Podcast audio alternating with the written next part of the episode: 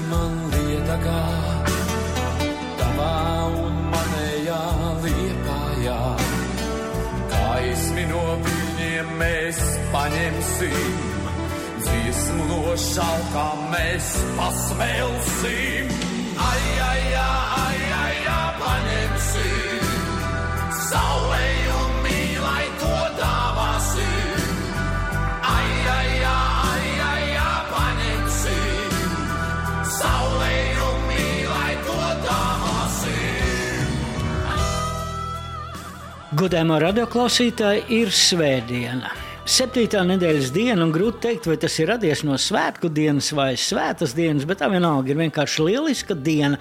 Kaut arī ārā ir rudens, un rudens arī katram ir savs gada laiks. Noteikti, ka šajā brīdī rietuma radio un programmu Zintrā Kaltās katedrāls bruņnieki krausās arī aizputē, jo mans šās dienas sarunbiedrs ir dzimis aizputnieks.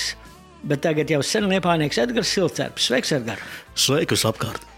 Nu, lūk, visapkārt Liedagā imanta kalniņa dziesma, kā teikt, atceries, kāpēc viņi nekļuva par liepais himnu?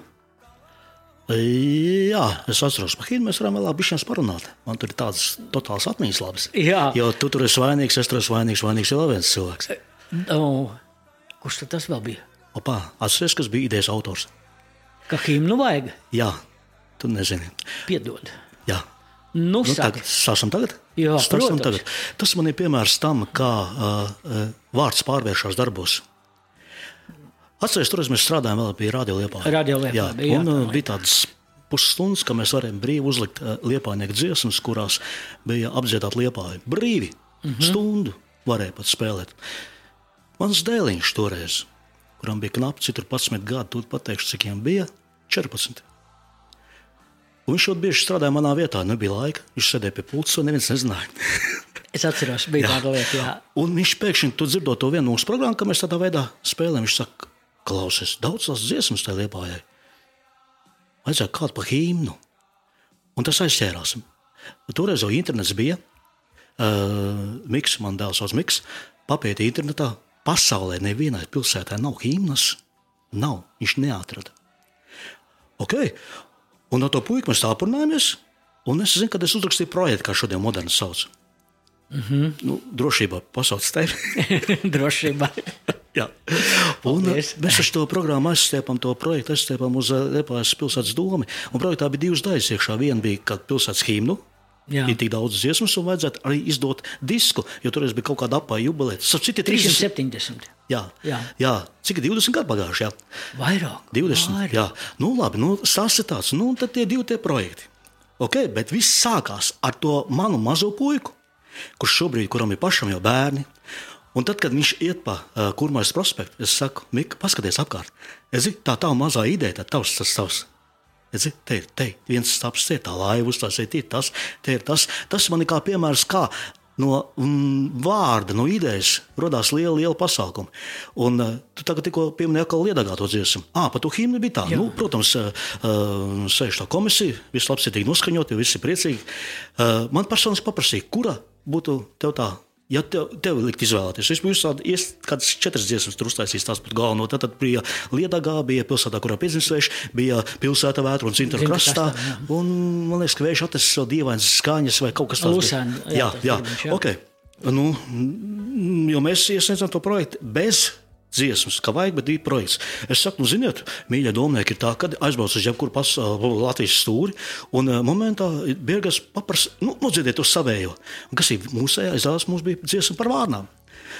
Un es pateicu, jā, man personīgi tuvāk ir tas pilsēta, kurā piedzimstēju, jo tā mūs atpazīst visā Latvijā. Un uh, nu, Liedagā man likās mazliet par intīmu. Kaut gan viņa foršākā kīna būtu bijusi. Nu, tas, ā, kas skanēja ievadā. Ja? Mm -hmm. Un tad ir, ā, nu, a, kāpēc tā? Es saku, nu, principā, redziet, tā dziesmā ir viena laba īpašība. Tur mēs nemelojam. Kā, kā nemelojam? Jo vienkārši paskatieties ārā. Mēs pat redzam vārnus, ja? kuru vienmējām, nekaujamies. Mēs esam tādi. Varbūt vismaz vienā dziesmā būsim godīgi pret sevi. Mēs tādi esam. Viss, un tā mēs to projektu toreiz iesniedzām. Es nezinu, vai tu tur biji klāt. Bija, bija. Bija gan. Jā, bija gan. Jā. Un uh, pēc tam jau bija nolēmuši, ka jā, to pilsētā, kurā piedzimstējuši. Nu, tā tas tas stāsts. Un tagad par to pirmo dziesmu redz, uh, tas ir no mēs lepāniekiem. Un tur tu arī esi Nē, tas ir. Jā, varbūt Tur mēs viņu pirmo reizi tika nodziedāti tādā sastāvā, tajā, tajā ka katrs dzied to vienu pantiņu. Mm -hmm. ja, tur tu esi ļoti cieši piesaistīts, man ieskaitot, jo es biju tavs uh, padotājs. Beidz. Jā, un, un, un, tas notika pirmo reizi tā 1989. gadā, cik gadu atpakaļ, 30 gadu ārprāts. Jā, bet tas ir foršs laiks. Bet būtībā par to vēl bija tāda lieta, ka tā bija būtībā festivāla liepais dzintars himna. Uh, un tādēļ mēs arī bijām ļoti toleranti pret šo festivālu. Sevišķi vēl tajā laikā bija Dārsa Gruntmane, kas bija direktors. Viņa teica, bet tā tomēr Lietuvā atceries salūti un viss tam līdzīgi. Un jā. īsti to mm, Lietuvā. Redziet, problēma bija mums liepāniekiem nevis, eh, kur dabūt dziesmu. Mums bija tik daudz, ka mēs nevarējām izvēlēties. Tas ir pavisam cits stāsts. O, abi pavisam cits stāsts, bet tagad vēl viena dziesma par liepāju. Un par to mēs parunāsim, kāds stāsts ir pēc šīs dziesmas. Jā.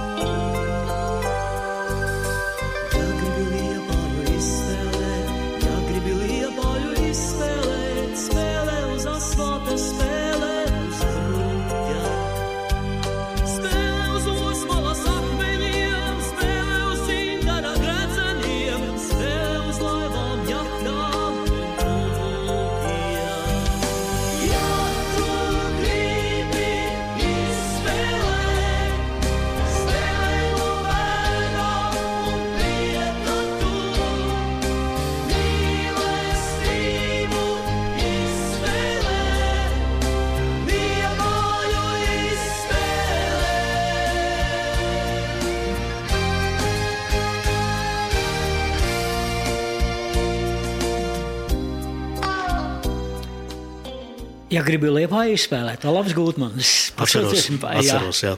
1993. gads, atcerieties, mēs liepājām, mēs liepājām, tas bija. Kad Olafs Gutmans uzrakstīja speciāli dziesmu tekstus, Jā, dzēju.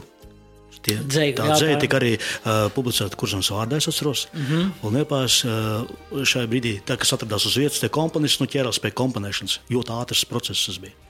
Un, uh, mēs uztaisījām to visu tajā, mm, koncertā. Tas bija beigu daļā. Uz skatuves bija Līvi, UTT komanda un tie, kas no kreditiem bija Liepājā. Mm. -hmm. Un tā arī viss kopā šo visu dziedājumu. Un tad arī tas bija rotaļu laukumā. Tur arī bija vēl brūģakmeņi no Baglēna un vēl daudz Jā, jā, jā dziesmas, tur diezgan, diezgan padaudz bija. Jā. Vispār viss vis bija Olafa tekstā. Jā, jā. jā tas. Nu, un, uh, tad pēc tam 1995. gadā Liepāja, ka bija jubileja. Mm -hmm. Jā, uh, Werners Balkons, kurš ķerts uz trakām idejām, es domāju, to kaseti ierakstīt par godu. Ja? Toreiz kasetes nebija diski un tam līdzīgi. Un viņš atvilka uz Liepāju mm, to Lenu Dēvidu.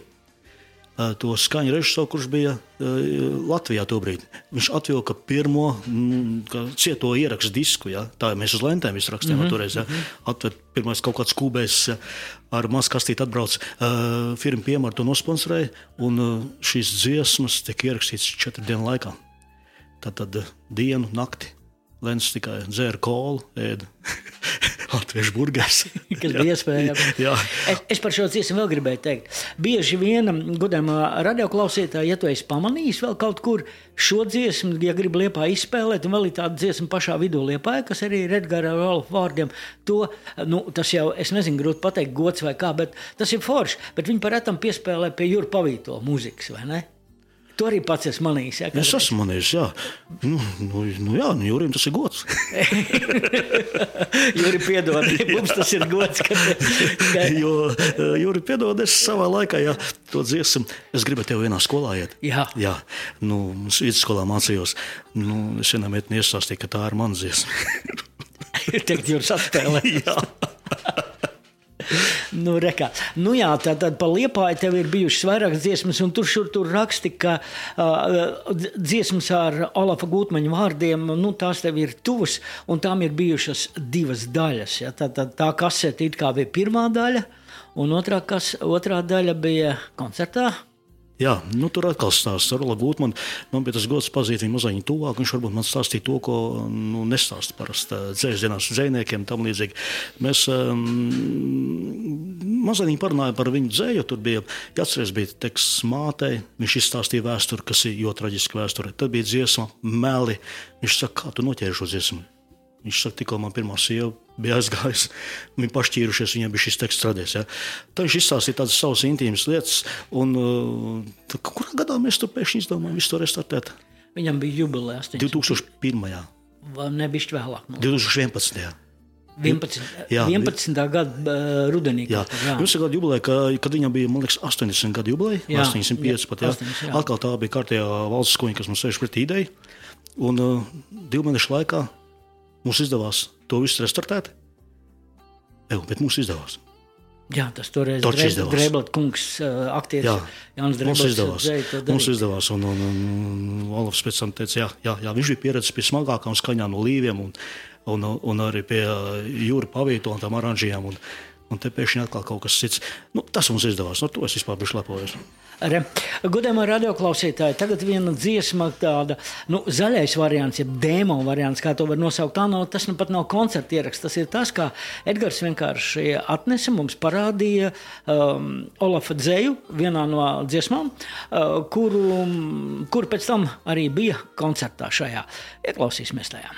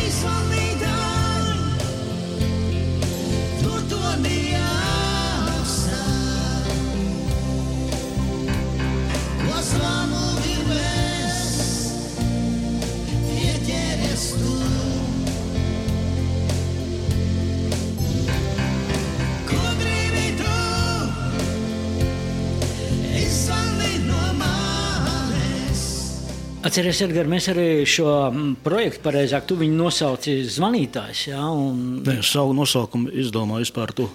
jo Tas, tas tā. Skuņi, tu dabūsi iekšā, šis bija iekšējā lietošanā, šis ieraksts. Bet viņš ir ļoti labs. Kāpēc? Tas notiek, tas notiek Es domāju, vienkārši. vienkārši jo, uh, tas ir viens nakts darbs. Vienkārši mājās ir mazs kompīts, skūbēs. Un, nu, vienkārši viss instruments bija šmaks spēlē un iespējot priekš demonstrācijas šitā tie priekš muzikantiem tiek iedots, lai nav jāraksta nots. Es domāju, ka visi radioklausītāji ir izcili cilvēki. Viņi pelnījuši zināt arī no kā tas viss radās no pirmsākuma. jā, tas ir pats labākais moments, apcīt. Tajā brīdī, kad sēž un to lietas kopā. Saka, Viens- lūdzu, viens vai tev arī ir tā, kā Zigmārs Liepiņš nesen rakstīja vienā savā tādā intervijā? Viņš saka, ja viņam, nu, rakstot savus dziesmas, neiziet šarmuļs ar kauliem vai asaru nenotiek, viņš saka, tas dar- darbs nav gatavs. Nu, nevienmēr tā nedrīkst teikt. Visiem vispār gribētu, ja visi dzirdēja, ka tas tā ir. Tas tā nav. Bet ir lietas, kur ir bijis, ka tu apsēdies un gan arī pasakā paldies kādam. Un pie Olafa strādājot, tas bija pie, pie tās dziesmas pārcēlās. Es vienkārši atceros tās sajūtas. Tas tā ir. Tādas sajūtas es atpazīstu. Man ir bijušas ļoti reti. Es, mm -hmm. tā, kā, tā kā Zigmārs, es domāju, to daudz biežāk pats zina. Uh, nu, labi, es domāju, ka Olofs tagad var priecāties, ka mēs atkal viņu atceram, nu, atceramies. Es varbūt nedaudz palaidīšu visumā tādu lietu, ka es joprojām ceru, ka šis disks kādreiz ieraudzīs dienas gaismu. Kā studijas ieraksts, jā, jo, ok, labi, viss tagad saka, tagad jau var visu dabūt internetā, priekš kā mums tur tā un tā.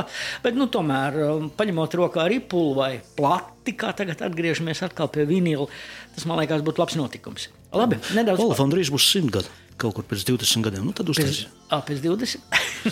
Tad uztaisīs. Tad uztaisīsim. Labi. Nedaudz pastāstīt par atnākšanu uz Liepāju.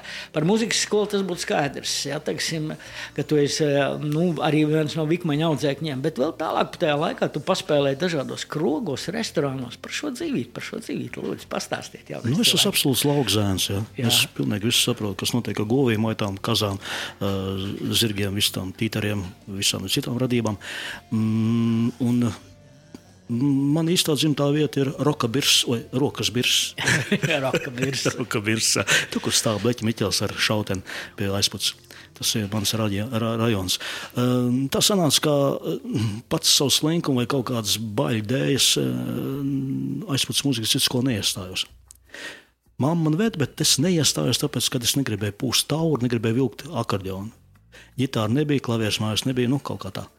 Un tas sanāca, ka, kad jau man bija 18 gadi, pabeidzu vidusskolu, es īstenībā zināju uz klavierēm, kurās do, un tas arī viss. Kaut kā ģitārs bija paņemts rokās jau 10. klasē, un tas netraucēja 11. klasē pirmās kārtas spēlēt. Jo, jo pietika, ka 30 dziesmas zinu un aiziet. Un tur radās pirmā brigāde, un šīs brigādes mm, mm, ir arī viss aizgāja pa muziku cilvēki. Tas ir mans brālis, mm -hmm. Krišs. Tas ir Linnards Teļuks, Latvijas skolas direktors, kurš ir labs buļģers. Un Putnī Jānis, viņa viegls smilts. Viņš bija Kalvins skolas skolotājs, arī viņš bija labs muzikants. Nu, un atnākot uz Liepājas momentā iekļuvu iekšā tādā vidē, kur Langbaumi, Veiti, Virgas, Marhļieviči staigā tev acis priekšā. Man vienkārši atkarās žoklis. Un es iestājos muzikas vidusskolā vokālajā klasē, pa vidu pabiju armijā. Pabeidzu skolu, un man bija tas prieks un laime mācīties izciliem pedagogiem. Vispār pedagogiem likums visiem ir laimējies. Man bija Vikmans, skolotāja ķēniņa, skolotāja Baumgarta. Nu, te var saukt entos uzvārdus, mm -hmm. un plus vēl viņa kā personības viņa bija neordināra, jo absolūti neiekļāvās nekādos kanonos no padomu pedagoģijas viedokļa. Ja paši bija kādreiz, kas saka, blēži bijuši. visu spēlējuši, visas nu, mēslas taisīšanu. Tā viņi, nu, viņi tā bija savējā. Nu, protams, un pēc tam pēc skolas jau kaut kas bija jādara, un, lai nebūtu, lai nebūtu jāiet kaut kā lauka skolā strādāt. Es pamanījos Liepās izstrādes birojā. Un tad, tad tomēr divu pusgadu ritīgā padomju krogā nospēlēja. Arī stilē muziķi. Arī izcila muzika. Man veicās, man veicās, un tas bija Burmas sliekni. Un es tikai pēc gadiem saprotu, ka viņš man ne tikai to, es neko īpaši nesapratu, ko viņš man toreiz teica. Man bija spīlis ar, kā saka, pārdesmit gadu nokavēšanos, visas tās viņa idejas, bet viņš man jau daudz man raksturu uztaisīja. Tas ir tas, es pārņēmu viņa dzīvesveidu. Viņš bija cilvēks, kurš ļoti daudz zināja par Liepājas vēsturi.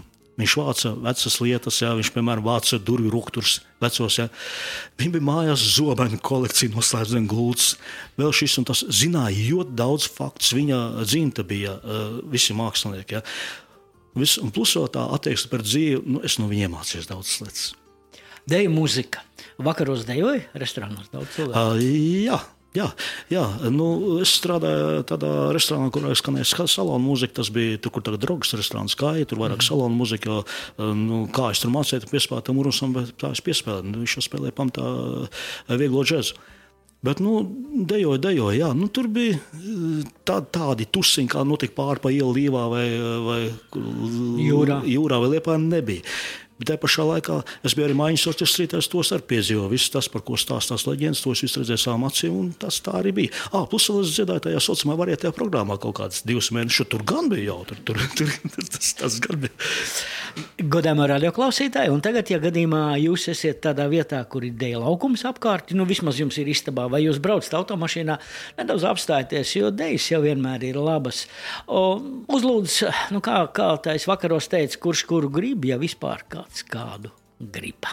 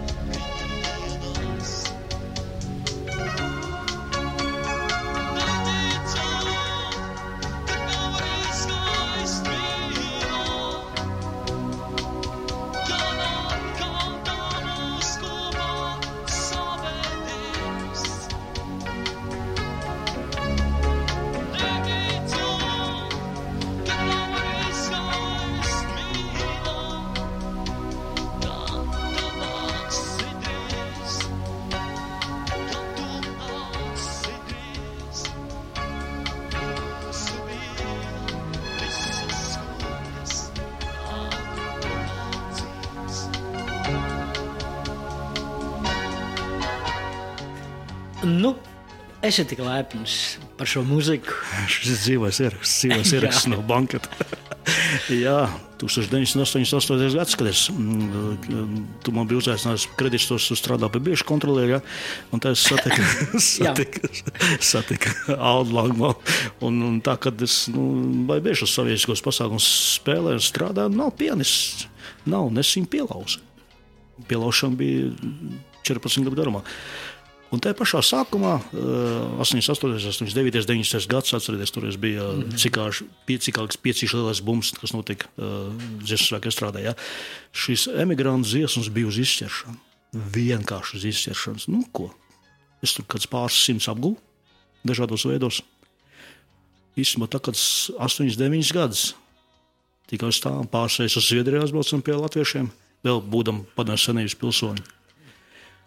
Nu, tā mēs spēlējam divi. Pat trīs reizes nedēļā. Sanāca. Īstenībā es vairs neko citu nedarīju.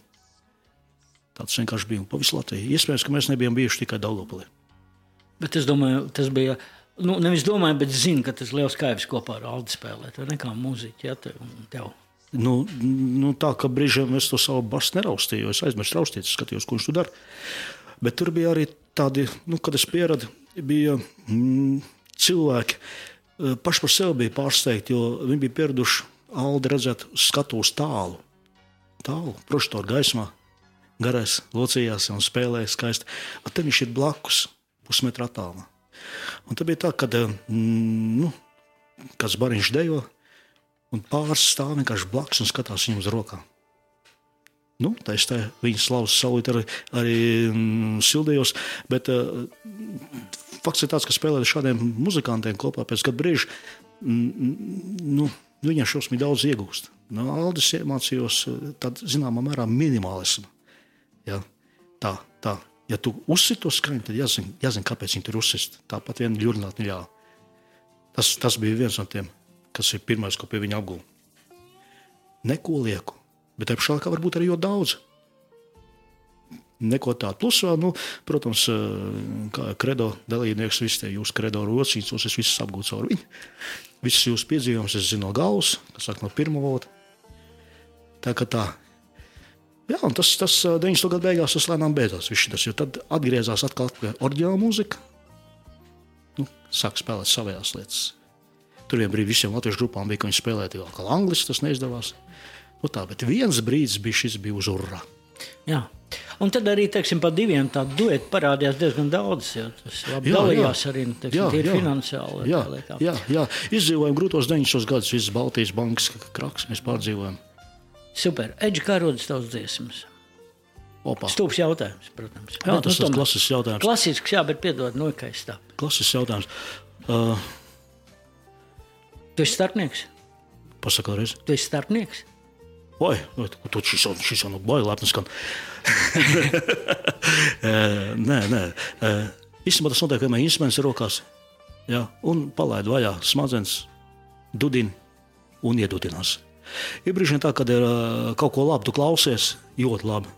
Nu, tad tu pieskari pie instrumenta un mēģini kaut ko nu, tajā noskaņā. Nu, jau- nu, tas nozīmē, ka tu trāpi dažreiz jau to pašu dziesmu. Tas nekas izsītro viņu atmiņas. Bet ir trākākais tomēr ir tas, ka mm, tas melnīšs, ka radās šausmīgi ilgu laiku, ir viņš jāmarinē kaut kur. Jo eh, strādājot radio, mēs esam noklausījušies desmit tūkstošu dziesmu, ja, un ir tā, ka tu nesaproti, kas tas ir. Un tu baidies uh, pateikt, vai tas ir, tu atceries kādu motīvu no tā, ka tu esi kādreiz dzirdējis, vai tas ir tavs, un tas ir traki. Tas ir traki. Tāpēc tā, nu, man pa vienu songu visu laiku saka, nu, es viņu esmu kaut kur dzirdējis. Jau 30 gadus es nevaru atrast.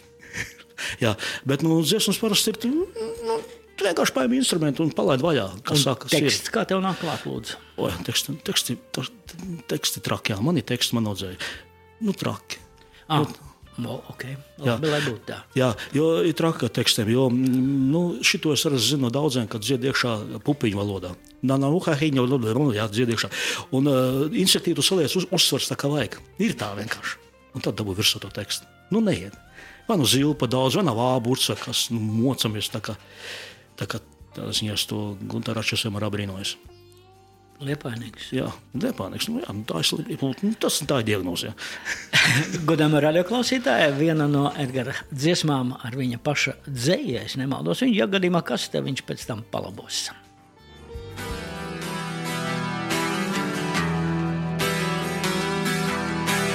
Žēlo, tu bērni.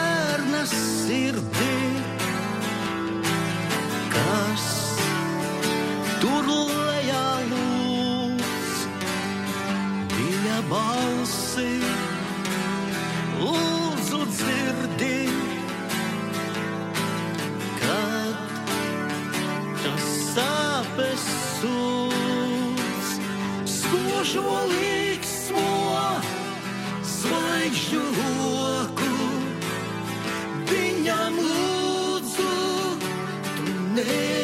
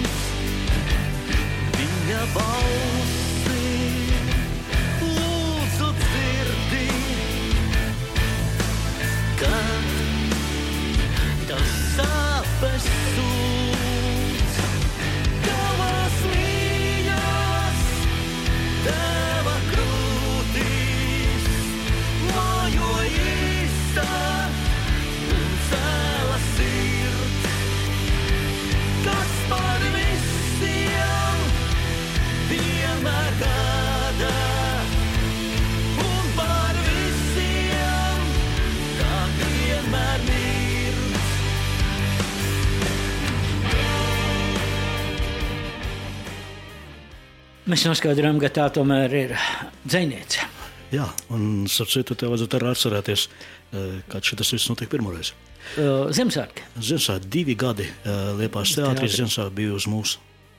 eh, mūsu- Virga, Tomas Eh, Klēns. Pirmo reizi mēs bijām kopā uh, Herberta Lauksteina režijā, bija tā izrādīta. Jā. kur bija galvenā dziedātāja? Atceries, kas bija?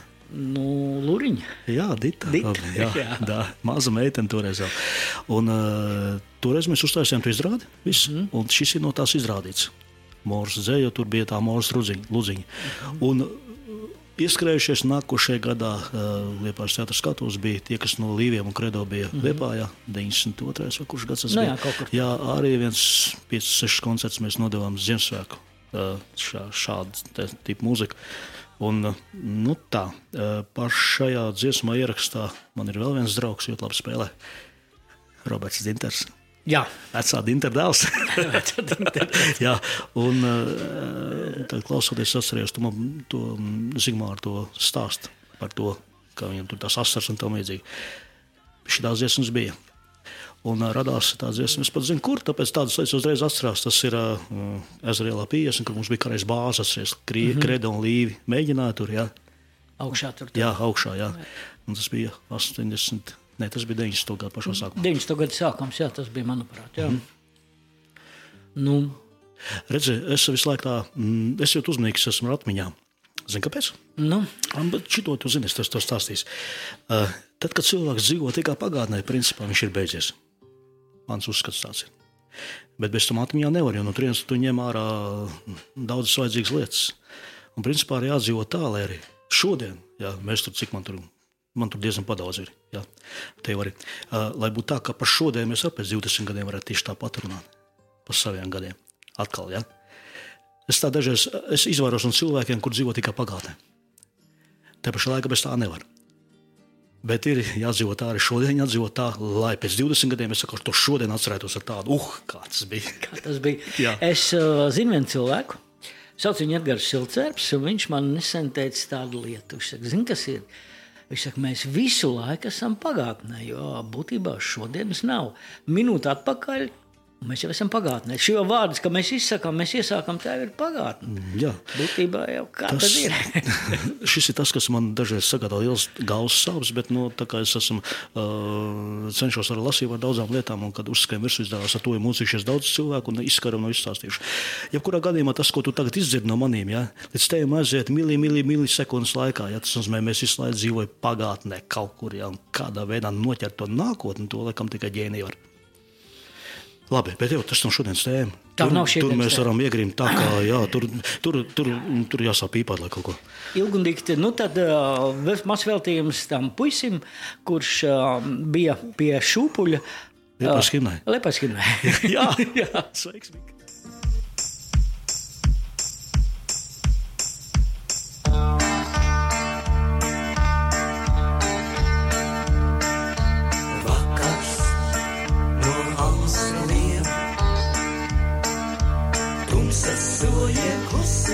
Klusi zogas klāt. Ēnas vien no stūriem. Mazais puisīt mājās nāc. Pietiek, tev skraidelē. Pasaule tev šodien pabeigta. Rīts nāks gudrāks,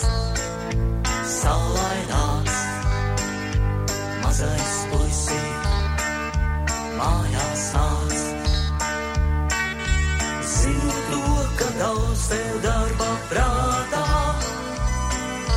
Mazās rokas visu, itin visu darīt grib.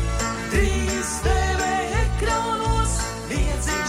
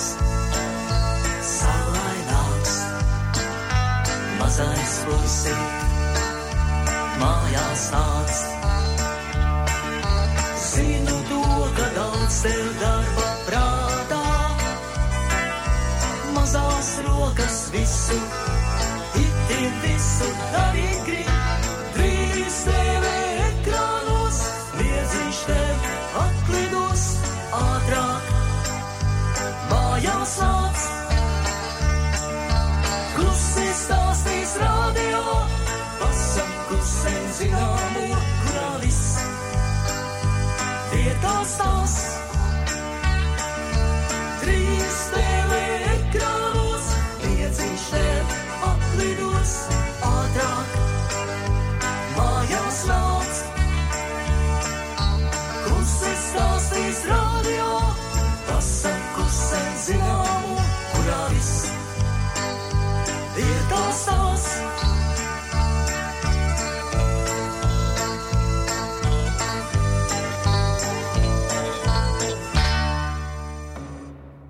Dzintarā kaltās katedrālis bruņinieki Edgars Silcēps. Šis gan ir tavs teksts. Ja? Jā, šis ir mans stāsts, un izgaismojas vēl viens muzikants, ar kuru vienkārši ir uh, būt kopā. Ir mm, liels prieks ar mans augsnes, kurš tas spēlē country manierē. tas ir raksturīgi.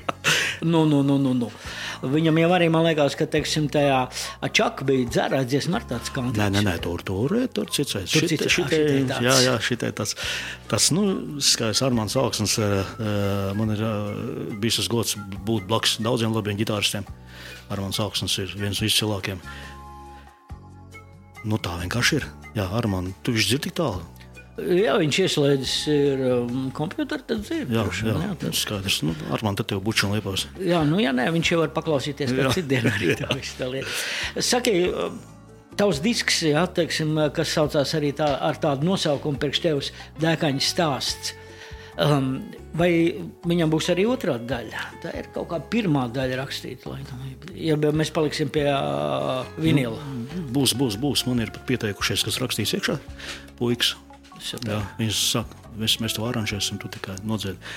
Uh, jāsaņemās, tas vienkārši jāizdara. Bet nu, ir, um, būs brīdinājums, es būšu tur ļoti, kā pasakā latviešu, krieviski, tur būs tikai priekšmalkini. Es vairs no tām meitenēm prom negribu. Es gribu viņām tuvāk. Lēnās dziesmas. Bet vai tas nav arī līdz ar kaut kādiem, nu, teiksim, ar briedumu? Uh, nē, dēkains atgriežas mājās. Kaut kas tāds. Ir, ap, ar, ir apiets kaut kāds Apies, jā, apelsīns, nes apels un pirms nākuši api. Bišķi jāpiestāj. Tavas, šī, die- tavas, eh, nu, šīs dienas, kā tiek pavadītas. Tu daudz vēl joprojām muzicē, kā cilvēki ā, tev redz uz skatuves, varbūt biežāk kā vienu otru, ja, teiksim, dažādos sastāvos, dažādos. Tad, um, kā tu laiku atrod visam? Ģimenei, muzicēšanai. Nu, pa, pagrūti, pagrūti ir. Tas nav nevis nogurums, bet es jūtu, ka es palaidu garām daudzas lietas, kuras varētu arī nu, citādāk ā, dzīvot. Piemēram, nu, daudz koncertu man iet garām, tāpēc ka es neesmu mājās. Un tagad ir tās retās dienas, kad ir mājās, vienkārši netiek iet. Atkal, teiksim, tā.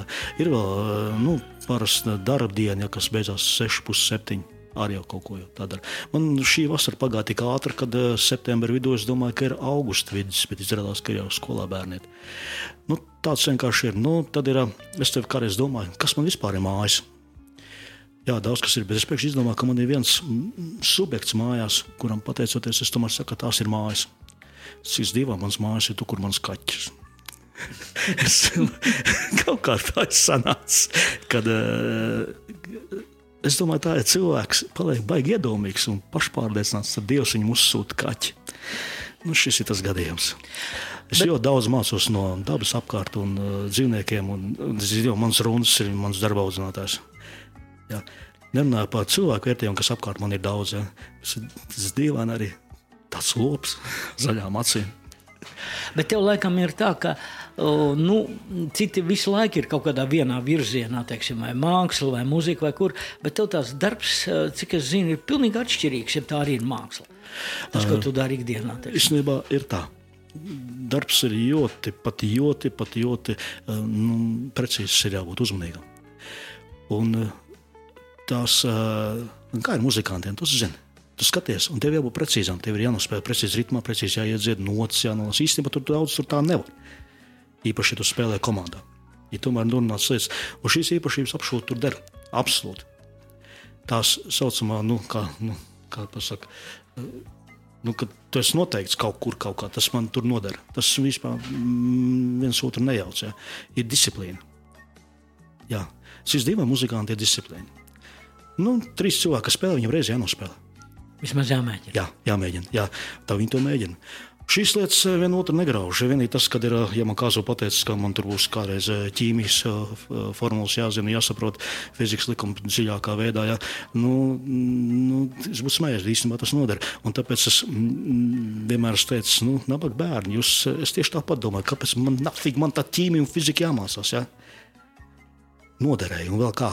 Un pēc uh, pagāja kaut kāda pārdesmit gadu, un vienkārši skolotājs uh, teiktie teikumi skan ausīs. Es zināju, kas ir blīvums, kas ir organiskā ķīmija, kas ir neorganiskā ķīmija. Es zināju no matemātikas kosinus, sinus, tad man pēkšņi parādījās visas šīs lietas. Un tā kā bilde priekšā. Vai man skolotāja, ko viņi man mm, pilnīgi bezcerīgi lēja iekšā, izrādās, tas ir tomēr nosēdies. Viss. Un ir vajadzīgs izrādās. Zināms, ka jā, es nežēl viņam nevaru pateikt paldies vairāk. Un katrs rīts, kas tev nāk, viņš ir savādāks. Ar iepriekšējā rīņķa noskaņām. Nu, tāpat Es tā īsti pilnīgi es neesmu gatavs, lai tiešām pilnīgi ledainā ūdenī nezinu, kas tas ir. Es laikam bijuši pavāji, tam es zinu, ka cilvēks, kas maina savu dzīvi momentā, jā, uz daudzām lietām. Jā. Bet, nu, iekšējo sāpju ir kā. Nu, ko, paklausīsimies, ko tu saki par rīt no rīta.